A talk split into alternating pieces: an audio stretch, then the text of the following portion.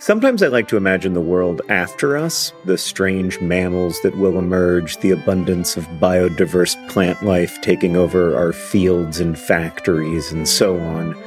I don't think this world will be better. I maintain that we are the most interesting thing to happen on Earth, and there is real beauty and meaning in our curiosity and compassion, even as we also cause and witness so much suffering.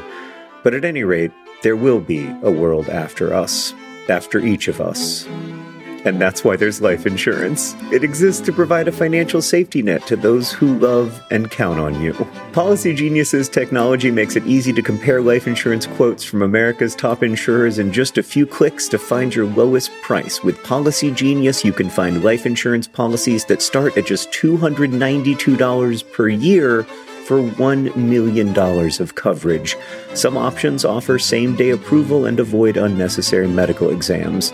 So save time and money and provide your family with a financial safety net using Policy Genius. Head to policygenius.com or click the link in the description to get your free life insurance quotes and see how much you could save. That's policygenius.com. Policy Genius, because there will be a world without us.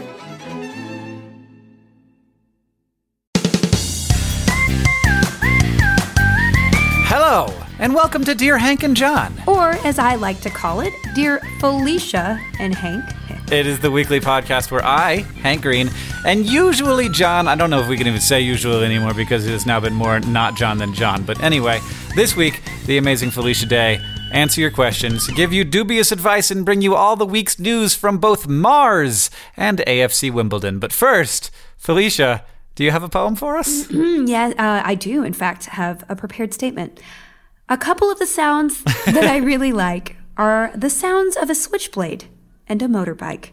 I'm a juvenile product of the working class whose best friend floats in the bottom of a glass. Thank you. Thank you for that lovely poem. Written by Bernie Taupin, the man who wrote almost all of the lyrics to Elton John songs. Tiny Dancer. This is the final. This is the final Elton John lyric of uh, of Dear Hank and John because John's hiatus will be ending next week, so he will be back. But this week, even better than John, we have Felicia. How are you doing? I'm really good. How are you? I'm good. We just did VidCon, so I'm a little bit exhausted and confused and uh, not entirely sure what my purpose is in life anymore. But other than that, just dandy. You have postpartum uh, uh, uh, Yeah, I got I got depression. I got a Not- little bit of po- post VidCon melancholia, um, which is I have that normal. when I go to Comic Con, yes, Yeah. and when I go to any television uh, show that I have, because w- I think when you're in any intense circumstance where you are just literally mo- living moment to moment, when you stop to reflect the emptiness of life or the positivity of it, you get a little bit down. and that's what we're all about here at Dear Hank and John, pausing to reflect the emptiness of life. Cheery. Let's just do that for for the next. For let's. In fact, the rest of this episode is just going to be silence. Uh, but you are required as a listener to listen to these forty seconds of forty minutes of silence, during which nothing happens except that you reflect on the emptiness of life. But I think you should watch a timer as you watch that 40 minutes go by to really remind you of how fleeting life is, because that would make it more depressing.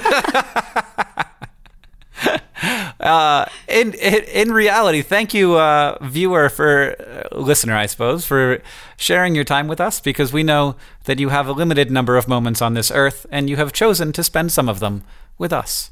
Uh, boy, is this just the best humor podcast on iTunes? It is. It is under the humor category, and I, I think we're channeling it right. Yeah, we're pushing pushing that hard. Um, so, what have you been up to, Felicia? You know, I've been really busy. I have been. I have my book coming out, so that's very intense. Finishing a book, starting it, telling people about it. Uh, I admire your brother very much, having gone through this Yeah. process one time. He is the eternal champion of uh, ginzuing his life into pieces in order to accommodate all the needs of a book. Um, other than that, Geek and Sundry is going along. Lots of writing uh, and uh, and just I feel even even keeled. I feel like my life is planned out enough so that I don't have to be anxious about it. I just have to live the moments. Yeah, Um, Yeah. well, that's excellent news. I'm glad to hear that. Thank you. I'm really excited about your book. It comes out, uh, if I'm correct, August 11th. It is August it's 11th. called "You're You're Never Weird on the Internet." almost. Correct? Correct. And that was a title that took almost as long as the first draft. to come up with. I bet. I, I would love to hear your long list of alt titles, which I'm sure is very long and, and awful and annoying to even think about. there are some truly bad. Yes, there are truly bad, truly bad options. Geek, Geekarium. I mean, just really that is how awful. it tends to be. Um, so here on Dear Hank and John, or as it may be, Dear Hank and Felicia, uh, what we do is we answer people's questions that they have sent us to the email address dearhankandjohn at gmail.com. And we have a number of those to answer today, so I think that it might be time to just dive in and start doing that. Uh, do you want to ask our first question? Yeah, I can do that. Um, Annie asks, Dear Hank and Felicia, I'm about to start my junior year of high school, and how do I overcome the overwhelming sinking feeling thinking about what's to come this year? I am terrified. Everyone says it's so hard and very important, and what if I screw up my entire life in the single year? Good question. Yeah. Um, I will say that it is important, uh, but I don't know that it's necessarily so hard. But it is also not so important that if you uh, if you have a, a rough go uh, one year of of any year of your life, what, regardless of the year, regardless of you know what what year in school you are, boy, can I guarantee you that that will not mess up your whole life. Yeah, I agree. I I relate to this question a lot because I am definitely a perfectionist. I have a perfection syndrome, which a lot of my life um, disabled me into making the kind of choices that I think would have been good for myself because I was afraid of messing up.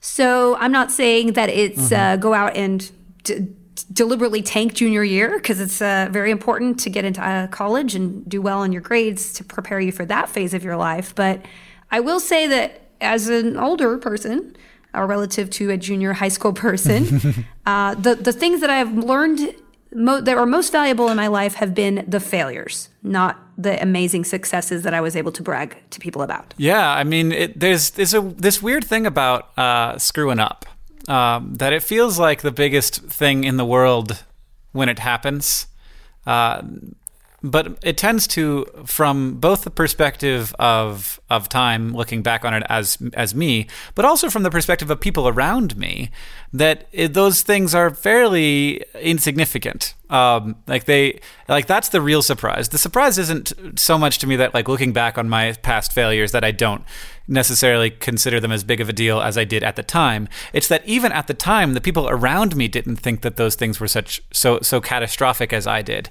And really, what I was concerned about wasn't necessarily failing; it was being perceived as a failure, and that um, I, I think is is a mostly a usually irrational fear because oftentimes what I when I see people fail, uh, I almost never think less of them unless they failed for a reason that uh, that it- has you know it's not it's not so much about the failure it's that they have done something that I find uh, like that that according to my values is is a little off or skeezy or something. Um, so it's oftentimes when I see people fail, in fact, I find that uh, increases my opinion of them, and and I try to think about that when I mess up or do something wrong, and think about how how do I turn this mess up into you know, and not not think about the way that people are thinking about me as a screw up, but think about the way that people are thinking about me me uh, as someone who's dealing with a situation that isn't ideal. Uh, and so, like, it, yeah, I, I, I often, you know, those are the moments where you learn the most about yourself, and also the moments where other people learn a lot about you. And so, I, I mean, it, all of this is to say that that anxiety about failure is a little is, is misplaced because usually, um, the people who who are judging who you think will be judging you are in fact uh, right there with you and probably caught up in their own their own failure, uh, their their own anxieties and fears about the world, uh, and and think that whatever's happened to you is you know you you're handling it well and you're being quite proficient.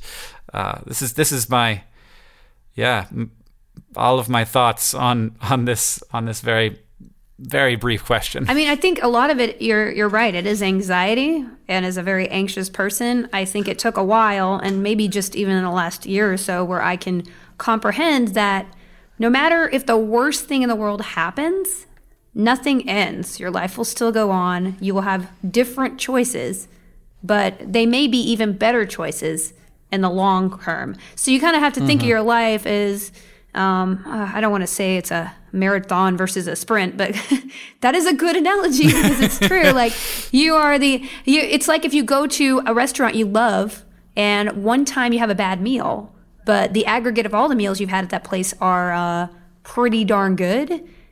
Uh, obviously, I'm not going to say that place I'm never going back. I mean, if you, if there might be people who say I'm never going back, but they might be missing out on the aggregate of an awesome thing, and that's fine if you don't have that person or opportunity in your life anymore.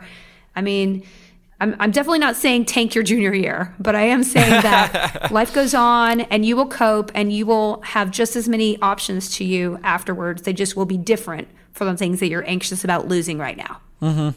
Yeah, and uh, and just more specifically, junior year probably isn't going to be. I mean, if if you work, if you you know, if you're conscious about how you learn and about um, and about wanting to learn, uh, then I I I, a lot of people have gotten through junior year all right. So it's it's something that I, I think you can do, Annie. I have faith. Right. And junior year, I think, is that you should be trying different things and mm-hmm. be willing to fail, knowing that you might like those things or not like them. Like, this is a perfect time in your life to figure out what you want to do a little bit more. And, and you have free reign to experiment. And right now, it's there, there are lower stakes. It's not easy high school, but this is a time you should branch out and feel um, and to feel out different opportunities that you might want to pursue more uh, vigorously in college. So I would say um, embrace yourself and try two things that you might know that will go go south, but it will be worth trying. Yeah, that's a, it's really interesting because we do put a ton of pressure on young people in high school and in college, and, and sort of saying like this is the like you have to be serious about your future. But really, uh, that it, it is great to think of it as co- kind of a more low stakes time of your life, and that's not what we that's not what the establishment wants to tell children because we don't want them to make those giant mistakes that really can mess up your life, uh, like uh, that that might land you in in uh, in prison, for example. uh, that would that that might mess up your life pretty hard. But yeah, th- this this uh, it really because you don't have people dependent on you. Um, and you and you don't have to pay your own bills, and in in a, in a way, you're not even dependent on yourself. Um, it is it's it's a time when when uh, I think that certain risks should be encouraged rather than prohibited against at all costs. It's just uh, an interesting way that we treat young people in our country because we don't we are terrified and we don't trust them. Well, I think it's approaching ever, other people's homework for you is important, but your own homework for yourself is super important as well. And especially in that time of life, like that is when you should be free to do some homework, figure out who you are, and you will probably try things you don't like, but unless you try them, you won't know. And uh, so that's why I always encourage people to jump headfirst into something, um, and and and at least you'll be eliminating something or you're going forward in a satisfied way. I feel really good about our answers to that question. What what kind and thoughtful people we are, Felicia. I know. We are uh, people who have made mistakes who are trying to be wise. Oh God. Uh, Praise has a question for us. She asks, "Dear Hank and Felicia, what are some of your good best friend criteria?" oh, that's a good question. Yeah, so if you're gonna have if you're gonna have or be a best friend, what are we looking out for? Uh, that's interesting because a lot of times I felt like in my life, um, a best friend isn't necessarily something I've chosen. It's something that kind of happened to me, like like a brother. You know, it's just the, the person that I ended up with somehow. Um, that's less the case now as an adult who has made some more conscious decisions. But as a young person, I often felt like I kind of just. And this isn't entirely true, but in a lot of ways, just sort of ended up with the people who were nearby. Well, that's why putting yourself in situations and social spheres is super important and not settling for one where you mm-hmm. I think I think the core of it is being able to be yourself effort, effort, effortlessly mm-hmm. and not have to pretend or hide anything you are. Mm-hmm. Because that person if in order to be quote unquote best should know the barest you and still want to like you. I think that's important for a boyfriend, girlfriend, or a platonic friend. you, yeah, I mean, I think you shouldn't have any sense of shame about yourself um, with a best friend. Yeah, yeah, absolutely. Like that, there's something so wonderful about that moment where you realize where uh, when you realize that people uh, uh, l- like you, uh, despite the fact that you, uh, in my experience, uh, that I don't like me that much. Because I am all up inside of me and analyzing my own faults, and then having someone be like, "No, I, yeah, all those all those things are really great," like that Bridget Jones's Diary moment. Um, and for for all the people out there who uh, aren't children and have seen that movie, um, and yeah, that's that's such a that's such a great way to think about it. Yeah, I know that, and, and and I think when you think about it like that, you allow yourself not to have everyone like you. And I have a, I am of course a pathological please like me person. I don't know what it is about the way I was mm-hmm. raised, but when I feel the most acutely rejected, when I don't you know, it doesn't seem like I belong or I do something that messes up with someone or I show them an interest that doesn't fit with them and I get, I feel in my mind that I get rejected, um, which may, may or not be mm-hmm. the case. So I, I, I, take that to heart very, very um, closely. But when I, I realize that you're not going to like everything, I don't like beer that doesn't make me a bad person, but that just means like that's just not for me. And every person is not for every person. So, and it, it allows you mm-hmm. to let go of things where you're clinging to them and might morph yourself to be inauthentic. And therefore, you're always acting, which is not comfortable or in the best friend realm at all. Yeah. And so I think that as, as if, I think the right way to think about this is like, how do I be the best best friend? And, and really that's about trying to coax out the real person from the person that you love, uh, you know, this this friend that, uh, like coaxing coaxing them out and like letting them be exactly who they are, mm-hmm. and and hopefully really really liking that person. Uh, if it turns out that you don't really really like that person, don't try to change them. Don't try to like mold them into the thing that you want your perfect best friend to be it might just not be that you two should be together all the time. It might be that there are other better people that have more similar perspectives and interests uh, to you. Um, but like that's that's the that's the thing that I'm, you know, it's it's such a tremendous gift to someone to try and help them be be more themselves and be more comfortable with themselves, and that that's a role that I, you know, that I'm very grateful to people in my life for having done for me. So if you can try and do that for other people, it is something that they will probably be tremendously grateful for and love you for. That's very interesting because as you're saying that, I'm thinking about acting. And of course, don't be an actor in a relationship in real life, but I um, trained in Meisner a lot, which is a lot about not necessarily putting on a character, but being yourself authentically in the moment with a script about the other person. And I know the best acting mm. I've ever done was getting out of my own head and about my own performance and about what I'm going through and just focusing on what the other person was going through. And that really is what the Meisner technique is about, where you're putting all your focus on the other person and then you're reacting and allowing yourself to react naturally, caring about that other person. And that's when you really forget you're acting and you're in the moment. And I think the best acting is you're creating a relationship with that other person, not acting that you have a relationship. So it's an interesting analogy you talk about because that is sort of the real life version of cool. Meisner acting. we got another question. This one is from Cyprus, uh, who asks Dear Hank and Felicia, I've been having trouble as of recent with a person who's been a bit too friendly. I used to consider him a friend, but after a bit of a falling out, I realized that he wasn't a person that I really wanted to be associated with. So it's been a few months since then, and he's reached reached out to me uh, and apologized and asked if we could be friends again. That all seems fine, fine and dandy, but frankly, I just don't want to be friends with him. I don't hate him or anything. He's just not somebody I'd like to hang out with. TLDR: How do I go about telling someone that, frankly, I don't like them and don't want to be friends with them again? Oh. Oh, that's. Tough. I mean, yeah, it is, and it's it's certainly something that I've dealt with, uh, and and usually by being like, oh yeah, give me a call, and then not answering when they call. You know, like it's it's the it's the ghosting. Yeah. You gotta gotta ghost them, uh, but that doesn't always work.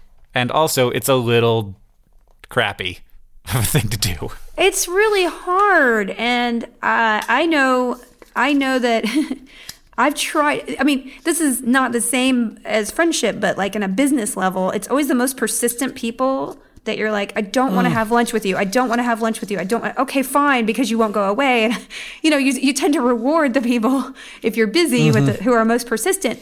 And I frankly been honest with people, and I've been like, listen, I just don't have time to do this, or do this favor for you, or whatever. I don't have time to give you what you want from me.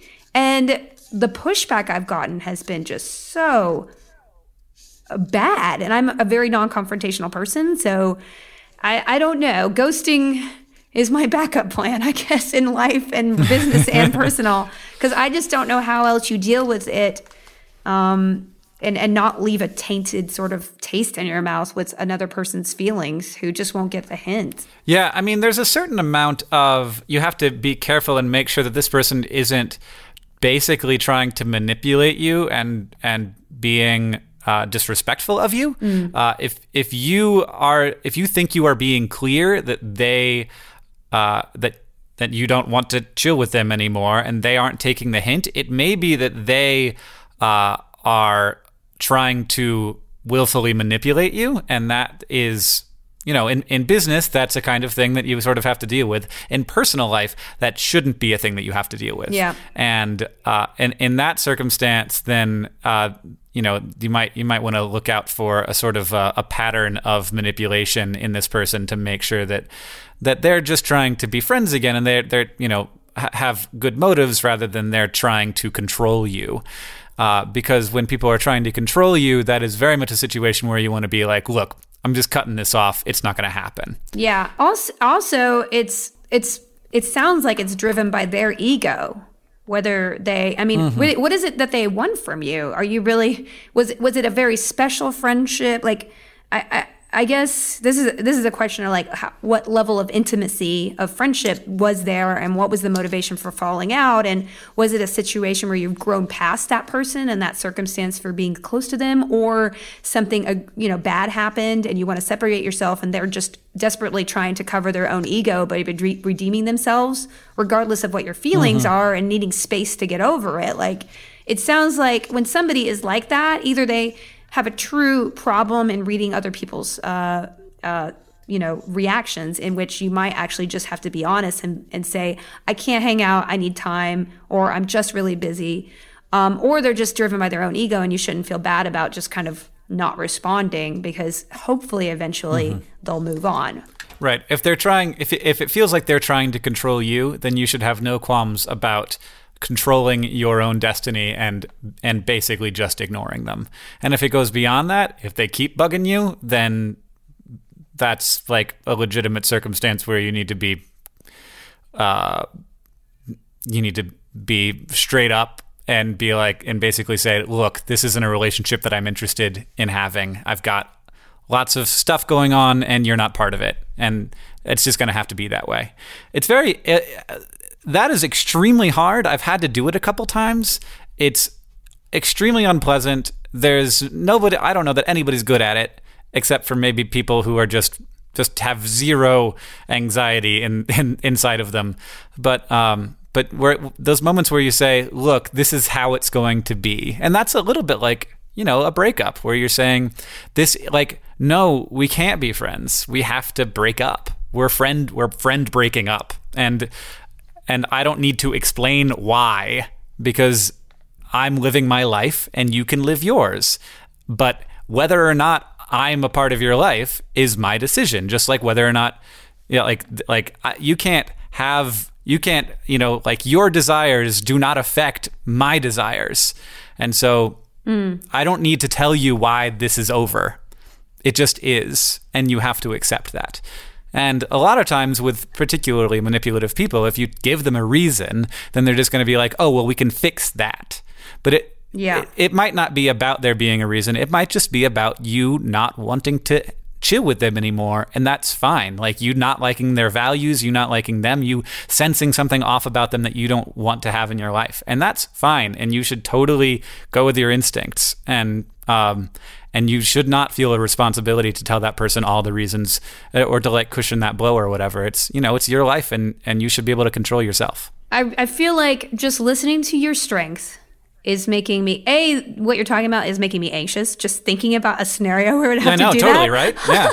I mean, I've never bro- I've never broken up with with a friend like that. I've never had a business thing that I could ever say to somebody's face, I just don't want to do this anymore. Like, and and that is a and I think that's part of my being homeschooled. Like, I did not deal with confrontation or rejection as much as I should have as a kid, and um, I I I love the fact that you're encouraging that and everyone to be strong enough to to stand up for yourself, really, and and control the relationship strings that are attached to you in life because um, if not, you know, it, it weighs you down. And I think, especially in modern times where we can't get away from our friends from college or high school or elementary school because we are tied to them in an online fabric that is easy to cut off, but persistently there where people can enter your life again. I, I think it's even a, a, a bigger issue to talk about. So y- thank you for lending me strength and um, Cypress as well. Yeah, and it's, I mean, it gives me anxiety too to talk about it and, and not even having to, d- to do it. Um, it's not something I've had to do in a long time, uh, which is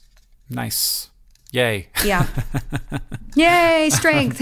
There, but there, I mean, there are definitely like business relationships I have where I, I I would love to say that, but in business it's different because it's not a like because everybody sort of shares business, like everybody shares an industry, and and we all have to you know live together inside of our industry. Uh, but with with personal stuff, it isn't like it has to be a, a you know a mutually agreed upon relationship, and if one person doesn't want to be in it, then the relationship doesn't exist anymore. Like that's how relationships work. Yeah, but as you know, it's we are in a weird world, and when you're in an entertainment, business is personal, and personal is business frequently.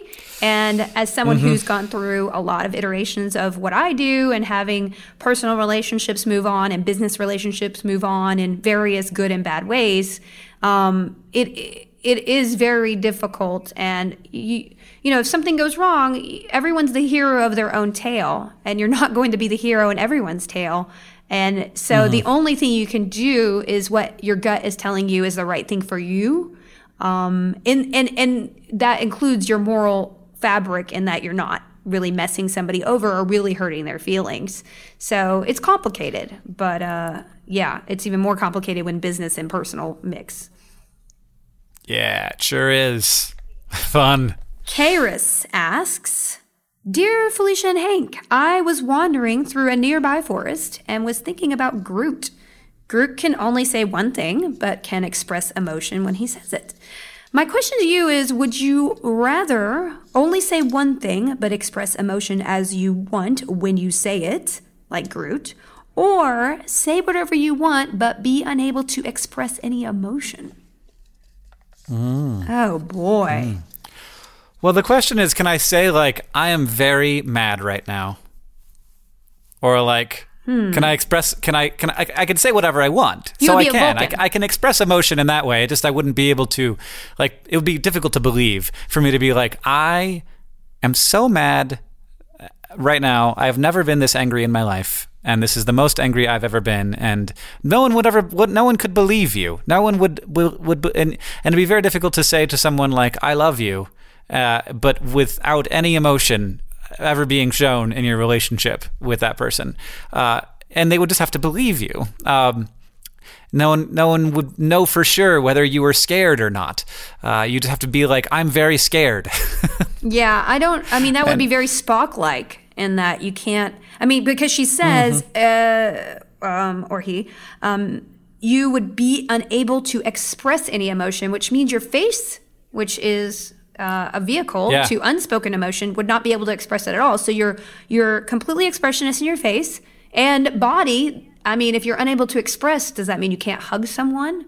So Hmm. that would be a very bad world, I think. Yeah, yeah. I mean, I, I started out I started out being uh, being I would want to be able to uh, com- to to say whatever I want, but I've come I've come around to the other perspective, especially because uh, I and I believe those around me would be happy to learn sign language and express emotion that way. So, boom, check that out. True. I and got you- around and, the, and the techni- paradox. Technically, in the question, you could write. You could only say it like Groot, You only want you could. Would you rather only say one thing but express emotion as you want when you say it, and then that? I mean, maybe I'm just parsing. Maybe I'm being a lawyer. I've watched too much Good Wife lately. I'm parsing this question. You should you you really should have phrased this question more carefully because the way re- we read it, this y- either way could be either way. It's really there's it's full of loopholes. I, I Swiss cheese is a Swiss cheese question, so I would say the Groot. Groot being able to say emotion and then be able to hug people because I like hugs. That's good. That's good. Though we are both uh, employed as professional speakers of words, but what what good would it be if we could only speak words without emotion? That you'd get no no more acting jobs for Felicia. Yeah, true, true. No acting, although writing, you could be well unable to express any emotion. Let's let's just theoretically say that you couldn't speak emotion, but you could write emotion. So then, actually, that limitation might make you the best composer or writer in the world because you have to channel everything into um, your um, expression, your your art. So actually. I don't know. Now I'm now I'm on the fence again. Turns out this is a really complicated question. I I was just thinking earlier today. I was having a conversation with some friends about how superheroes. Uh, and we're talking about. I'm talking about superheroes right now that have special abilities. How they uh, how they choose to make the world a better place is is often seems very. Uh, it's it's big and it's explosive and it's about like you know attacking and defeating evil, but it isn't really the way that good gets done in the world. Um, and maybe this, maybe there's something like if we're talking about Superman, maybe there's something in the sort of morality of Superman that prevents this. But he has the ability to do so much good in just sort of like infrastructure creation, and like he could just you know heat up balls of stuff with his heat vision and then use that to power power plants without the production of fossil fuel without the burning of fossil fuels and and solve global warming sort of in one stroke but i bet there's some like weird myth- mythological thing with superman that says like according to the laws of krypton he can't do that I mean, I particularly, I'm not a big superhero fan. I because I find, I mean, this is very, probably going to be controversial, but you know, yes, they can do great deeds, but they are not emotionally mature to me. As an, uh, as they an don't seem to be no they would be They- a terrible it- date. it's it's almost it's almost as if they all act like teenage boys Oh wow, that's it's true, absolutely. And they don't know how to express themselves, so they just hey, I'm going to No. move a building. I don't know. And That's why I'm not. Um, I mean, well, in your just in a cursory glance, would you say that any superhero has the uh, emotional acumen to solve a problem with words and emotion versus just big actions? I wouldn't say that anybody particularly springs to mind in my my mind. I think that there's probably some uh, some some X Men. X Men. I was about to say, yeah, Rogue. I mean, some of the more Yeah. psychological. Yeah, Kitty Pryde maybe. Yeah, you're right. Yeah. But you know that's that's a that's a big I, and I think I think uh, I think a lot of superhero uh, mythologies have come a long way in the last like ten years or even or even five years in terms of like a more uh, a, a fuller view of of the of the universe and and of human interaction. True. Uh, just because a lot of comic readers have grown up a bit. Yeah, but if Um, yeah, it- it's almost like the evil ones have more psychological motivation. Like I can't imagine Ca- Yeah, Captain America or Superman would be would be able to have a really good relation, you know, relationship discussion. But you know, somebody who's a bad guy, I I'm sure you could like deal with your issues. He probably wouldn't come to your side, but at least you know you're going to have a good conversation about it because they're a little bit more savvy. Well, yeah, I mean, it's it. It seems as if uh, you know villains, uh, writers need to create more motivation for villains, and so they cr- they sort of create their the sort of internal mythology of the vil- like the villain's internal mythology more fully than they create the heroes, because the hero, the motivation is is more explicit, it's more obvious to the reader. It's it's Um, yeah, but it's externally and, motivated. And because of that, I it's it's interesting. I often hear people saying like I kind of identify with villains more than with heroes because like I, you know, I like I get that. I get where they're coming from and like, ugh, like the world is so messed up and why not just why not just destroy all of it? Which, you know, it's real it's it's always great when you see a hero dealing with that. When you see, you know, Watchmen is a really good example of a comic that has just a ton of uh, a ton of like really deeply flawed heroes who uh, who uh, despite the fact that the world might be coming to an end are basically just like, I could fix this problem, but boy am I sad and I don't want to. That's maybe why I love Watchmen. yeah. Watchmen is pretty great. Uh, th- th- that that was a complete non sequitur that had nothing to do with any of the questions that we were asked. So we're going to ask another one. This one is from Lauren, who asks, "Dear Hank and Felicia, I recently read that the Curiosity Mars rover is programmed to sing Happy Birthday to itself once a year." I'm feeling too lazy to research this. Could you confirm whether or not this is true? And also, do you think uh, you would sing happy birthday to yourself if you lived all alone by yourself on another planet? I can, in fact, confirm that the Curiosity rover does sing happy birthday to itself once a year on, on the anniversary of its landing on Mars, which is just adorable. That's really adorable. I want to hear it. Is it a, what kind of cute little voice is it, or is it just uh, like a chip tone thing? Uh, yeah, it's a chip tone thing. Yeah. Oh exactly. my gosh, that's adorable. I'm pretty sure. I mean, that's what I imagine. I, I didn't. I don't know. Maybe it. Happy maybe it's just the a recording of a child singing "Happy Birthday," which would be way creepier. Really creepy if you're an alien. I just think that's a that was such a great like uh, afterthought kind of thing. It's like, well, I mean, why is there even a speaker on it? I'm sure there's a reason that it has a speaker. There's probably a really great scientific reason that that the Curiosity rover needs to have speakers. Uh, it, and I I don't know what that would be, but I'm sure there is one. And so once you have it, you can be like, hey, you know it would be great? You know would like let people talk more about curiosity? Like give us another opportunity to, to have a press release go out. Let's have it sing happy birthday to itself. It would be great if you were able to um, submit your own, you know, voice. Remember in in the old uh, days, they had that computer voice that you could program in, and you would just make it say things if you typed them into the browser. I mean, that Mm-hmm. Yeah, was totally. amazing. Yeah. So if you had people bid for charity in order to be able to say, "I'm going to have the curiosity to speak on," you know. I love it. I love it. Yeah, just like send a message to Curiosity Rover and have it be like butt fart fart butt fart fart fart fart fart fart butt fart butt, and that would be That's That'd be so good. I would totally. How much money would I pay to have Curiosity Rover just say the word fart three times on the surface Fart, of fart, Mars? fart. Um, I would I would pitch in for that if we can Yeah. make that happen. I'm I'm I'm a donor. How? What's what's your what's your number though? Like how? Like what's your highest number? I would pay. I would pay a thousand I was thinking a thousand. I was thinking somewhere between five hundred and a thousand. Okay. I mean that's an upper limit. But if we went in five hundred each, thousand dollars. That's that's Yeah. Yeah, I mean, my first my first thought was like uh, was five hundred, but then I was like, would I pay more than that? Yes, I'd pay seven hundred. Would I pay eight hundred? Yes, and then I got to a thousand, then I was like, yes, and then Nope. eleven hundred, I was like, uh, yeah. So so I feel like around a thousand dollars I would pay to have to have the Mars rover just just say fart a few times. And and apparently Felicia wants the same thing, so we can just it's we really hundred should each, pull so some it's, strings and make this even happen. better. I think I think we know enough people uh, co- uh, Yeah. collectively that we could definitely. Yeah, if anybody listening to the podcast right now has the ability to uh, get Curiosity to say words for us, we've got a thousand dollars for you. Well, to, to charity, to charity. I think it should go to like a you know Oh, okay. It should go. Yeah, uh, right, right. Not for not for you, one, person. person. Don't. We but don't yes, want to we, uh, encourage like you know under the under the table trading. Well, honestly, I don't care what it goes to. I'll get I, anything. If it's for charity, I, I would pay even more. But but a thousand dollars, I'd I'd pay just just you know Jeff from NASA to, to do that for We're us. You're gonna get him fired. Now it's gonna be some kind of extortion ring at JPL. All right, the, the second component to this question was: Do you think you'd sing "Happy Birthday" to yourself if you lived all alone on another planet? Yes, because I saw Castaway and Tom Hanks got crazy hair um, from loneliness, and I I think that benchmarks are important in life.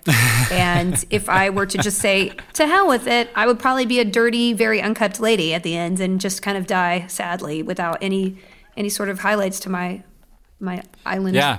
planet. I, I think it'd be hard to keep track of the days if nobody else was around. But I guess if I had a smartphone, you know, it it would do it for me. Because one assumes that if you're on a on another planet, you've got like uh, you've got stuff keeping you alive that has like the date and time on it. Um, So yeah, I, I I don't know that I would sing happy birthday to myself, but I would definitely celebrate my birthday uh, if I was mentally uh, together enough to to do that. Um, if I was in my current state, I would, but probably by the time my birthday rolled around rolls around next May, if like suddenly I was by myself on another planet, just this the solitude probably would have gotten to my head by that point, and I I wouldn't be in in the state to be able to do much of anything. I don't know though. Maybe I'd keep really busy on Mars. Maybe I'd be super into Mars and just like look at rocks all day. That's eventually I probably would get tired of the rocks, but not but not for a while. I mean, I would carve in the rocks because I mean, I, I guess if uh, I always get angry at people who carve in trees when I'm hiking, I'm like, who are you? Well, I don't care about your love. But if I was on Mars, I would be vandalizing some rocks to say like I was here, and nobody would care who came after me, but I would feel satisfied to leave my imprint there. Oh yeah. Um, for oh yeah, Yeah, I'd probably, you know, you just build like giant cairns of Mars rocks so people in the future come along and be like, what on earth? And he'd be like, look, there was this hypothetical in a podcast and somehow it came true. And I, like, I got here. I can't explain all of that. I just, or just like write like a basically a novel with rocks, just like setting out pebbles. To be like, here's here to explain the entire thing. Here's a five thousand word essay written in pebbles. that would be um, that would be uh, that would be a life chore worth living. Yeah, absolutely. That would be a life chore worth living. I, I want to read your Pebble novel. Our next question Sarah asks Dear Felicia and Hank, if you could be transported into the world of a video game, which game world would you most like to explore and why? Oh, I love this Oh. question. This is hard because Yeah, I put this que- I put this question in because I thought that you would you would enjoy it, uh, but I completely forgot to come up with an answer for myself. So you're gonna have to go first. Well, I mean, I actually forgot to come up with the answer, even though when I read the it in the email, I was like, "Oh, this is very exciting." I, I, I mean, it's going to be hard because most places in video game worlds don't have toilets ever. So Yeah. you go in and you're like, "There's no toilet here. How do they go to the number one or number two? I think I would be very torn between two different. I would be torn between a fantasy world and a science fiction world. So, you know, and every every video game has disaster happening all the time. So like for instance, Mass Effect. If I were in Mass Effect, if I were in Mass Effect, sorry, um, and I people were trying to blow up my planet, that would be an unpleasant experience, although I would have to be a very rich, lucrative person in there, so I would have my own ship. I would have a very diverse um, peer group of different species. I would be able to travel around all the time. But um, if I were to be sort of an alien just on a, a, a ship, I don't know. Uh, that seems appealing, but not 100%. So I, I probably would want to live in a fantasy world like Skyrim or even World of Warcraft uh, because it has bright colors. And even though I don't think there's there's not a lot of bathrooms in there, but I think we could we could fix it. We could we could craft something. Yeah, yeah. You, it's the main, the main concern is: Do you guys have soft, fluffy, downy toilet paper?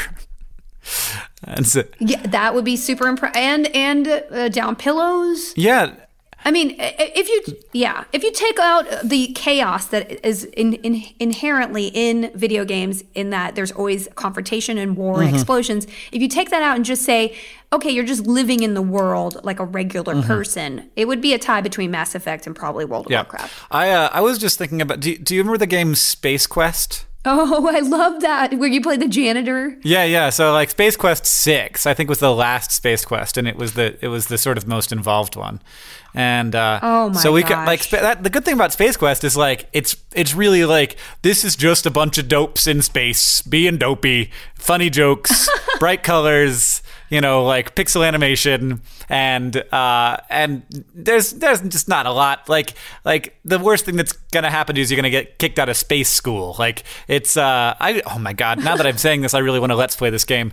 Um, uh, it's uh, so like yeah that that I I'm into that. Uh, but the other thing is that like most media properties have video games. So like my immediate thought is like the, take me to the Star Trek universe. I will live there. Okay. Um and, and and there's plenty of Star Trek video games. So like yes, transport me to Star Trek land and and and I will I will live in in the next generation. Uh, I will be an You ensign very good. on the starship Yeah. uh, Enterprise, and I'll be perfectly happy. They have toilets there, and uh, there's the everybody seems to be happy and fulfilled, and uh, adventures happen, but very few people die in the next generation. Uh, though I probably would want to make sure I was a recurring character because I guess a fair number of people do die.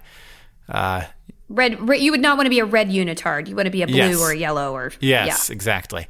Uh, so that's that's uh, that's my cheaty answer, which is that uh, there there are indeed Star Trek games, and that's where I've always wanted to live my whole life. That's funny. I wanted to marry Riker from a very young age. So I wanted to be Wesley Crusher. really, Oh yeah, he was my fave. I did my hair Wow. like Wesley. I yeah, I I he was so smart. He knew everything and everybody like respected him like an adult. He was perfect character for me. I understand why other people were not a big fan of of Wesley, but uh, it was oh, I know. I, mean- liked him. I, I I liked him, and I wanted to be. You know, his mom was so pretty because I loved her red hair. I was just kind Uh-huh. of in love with Riker that in a way that no, there was no one else existing for me. And uh, you know. and when I met Jonathan Frakes at a party, I was kind of intimidated. I was like, "Oh God, hi, can I get the Doritos?" I mean, I really was just—it was not That's beautiful. That's beautiful. I love it very much. This episode of Dear Hank John is brought to you by Thrive Market. Thrive Market is there to help you maintain the kinds of habits that you want to have. For me, I need to have the right kind of food in the house or I will eat whatever. Oreo recently sent me some free fancy Oreos. They were weird. I ate all of them. I ate all of them in a week, and it was a problem. I can't do that. I need to have healthy, good stuff in the house, and Thrive Market can help you have healthy habits. It's a great go to for all your grocery and household essentials, and the convenience of getting everything online and then like just quickly shipped to the doorstep. It's a huge time saver. Thrive Market carries brands with great ingredients and sourcing methods. They got Amy's, Banza, Burt's Bees, Chobani, Honest Kids, Kind, Mike's Hot Honey, Oatly, Olipop, Poppy, Salt. I've never heard of salt, but it's got two A's in it, so it has to be good. And as a Thrive Market member, you can save money on every single grocery order. On average, you can save over 30% every time. And they also have a deals page that changes every day. When you join Thrive Market, you are also helping a family in need with their one for one membership matching program. You join, they give. Join in on the savings with Thrive Market today and get 30% off your first order plus a $60 free gift. I enjoyed my $60 free gift. I was surprised by it, and it was kind of thing I wouldn't have bought. And then now I'm like on the ghee train. They gave me free ghee. And I was like, I don't know what ghee is, but then I was like, oh, this is great. It's like butter, but it's different and more spreadable. Go to thrivemarket.com slash dearhank for 30% off your first order, plus that free $60 gift. That's thrive, T-H-R-I-V-E market.com slash dearhank, thrivemarket.com slash dearhank. Um, all right, we're gonna we're gonna move on to the news. This is gonna be the news from both Mars, the fourth rock from the sun, and AFC Wimbledon, the fourth tier English soccer team. So, Felicia, do you have any obscure British football news for us? I do indeed. I was given this piece of news and just recently learned that football is soccer. So uh, let me let me. so this is super super from my uh, records, not okay. So Neil Ardley, Wimbledon's magnificent and talented manager, got a bit upset during a friendly game between AFC Wimbledon and the Spanish Granada FC due to some overzealous refereeing. Ardley was quoted saying, The refs started to book players for nothing at all, and the lads from both sides lost their heads a bit. He blew the whistle for the slightest touch, and it was difficult to get any rhythm in the game. In all, it was a shame, and I don't know how often both an English team and a Spanish team have been upset with a referee. Um, that is the most sports that's ever come out of my mouth. So Well, I'm you. proud proud to have been responsible for all those sports that just came out of your mouth. many, many sports. I've been to Granada, and it is a beautiful city. So I, I did feel like it at least touched a little bit of home in my heart. I really don't know. I wrote that. Uh, I I just you know went to Google News and I searched for AFC Wimbledon and that was a thing. And it mo- like ninety percent of that was just a quote from Neil Ardley, which was exactly how the article was written in whatever publication it was written in. It was basically just this is the thing that a guy said, and uh, and I really like I. I still don't understand what they're talking about, so I apologize if I messed that up in any way. But for some reason, he was upset at a referee, and uh, now you know that thing about AFC Wimbledon. On to Mars news. Yay! There was a lot to choose from this week in Mars News. I'm going to give you a story that podcast listeners might actually be able to get involved with themselves. The Mars Reconnaissance Orbiter has been taking a lot of pretty fantastic pictures of Mars. So many that mission scientists are calling on volunteers to help them identify and classify fascinating and peculiar formations near the southern pole of Mars, marking them for future research. Ah, marking them for future research. These features, ugh, ah, blah. These features are left behind during the southern summer on Mars when dry ice sublimes off of the surface, leaving weird spider like formations and channels and holes. You can learn more about this project, including how to participate, at the Planet 4 Terrains website, which is at terrains.planet4.org. And that's P L A N E T F O U R dot. And that is our episode of Dear Hank and John without John, but guest hosted by Felicia Day, the creator of many wonderful things, including the entire Geek and Sundry YouTube network, and author of You're Never Weird on the Internet, almost out August 11th and available for pre order now. Yay! Yay! Thank you for having me. Oh. I uh I am delighted. I am always an admirer of you, and to hang out uh, virtually with you in audio form is a a big treat. Oh. so thank you. That's very sweet. It is a huge treat for me as well, and it's going to be also a huge treat for our editor, Nicholas Jenkins, who's a big Felicia Day fan. And Thanks, Nick. yeah, so thanks, Nick. Our, our theme music is by Gunnarolla. Nick, of course, Nicholas Jenkins is our editor. If you have any questions for us, you can send them to hankandjohn at gmail.com, and as we say in our hometown, don't forget to be awesome.